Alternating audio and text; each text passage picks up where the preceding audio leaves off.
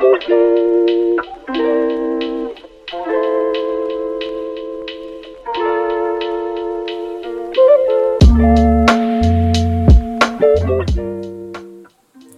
liberties. Jury unanimously acquits Palestine Action's Balfour II, who defaced statue. Exposing the colonial legacy of Balfour and Britain's continued complicity in the ongoing genocide of Palestinians.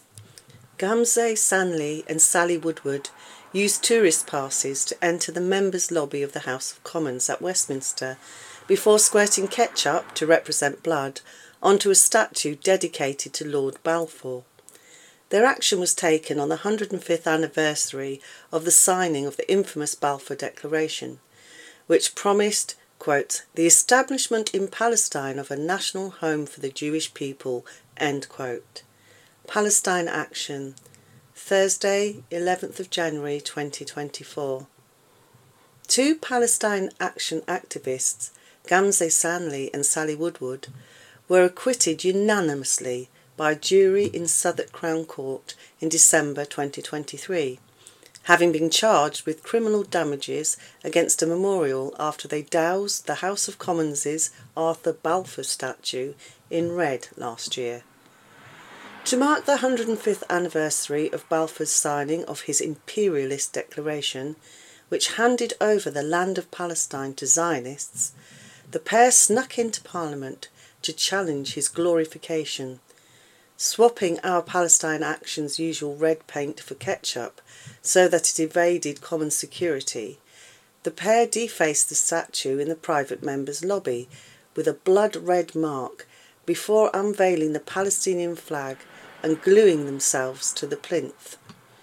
Issued in 1917, the Balfour Declaration promised, quotes, the establishment in Palestine of a national home for the Jewish people.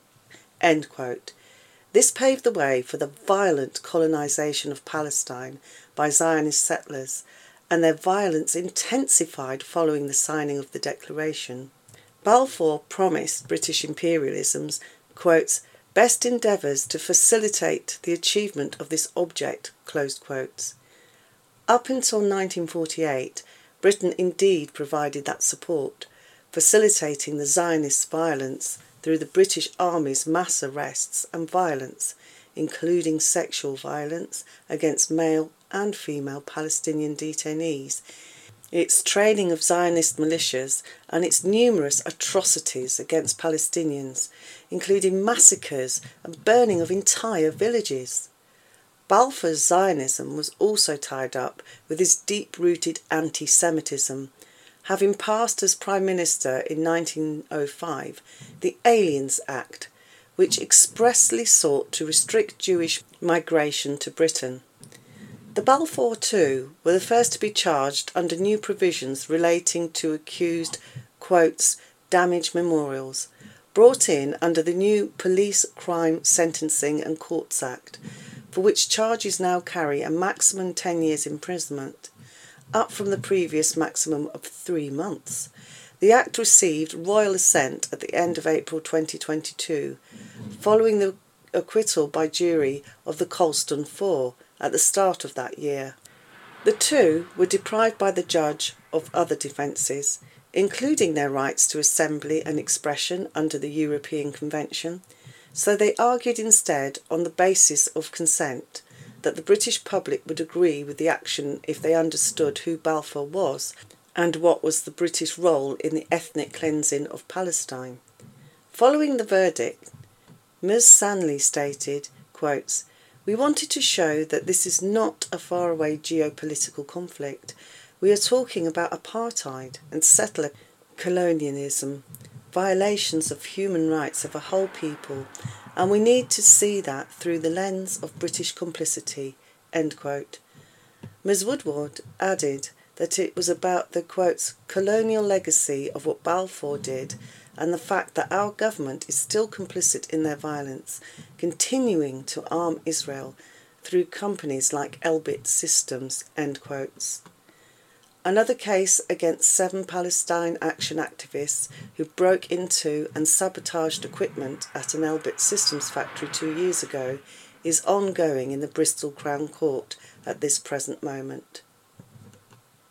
Palestine Action is a network of groups and individuals formed with the mandate of taking direct action against the sites of Elbit Systems and other companies complicit in Israeli war crimes and apartheid, calling for such sites to be shut down.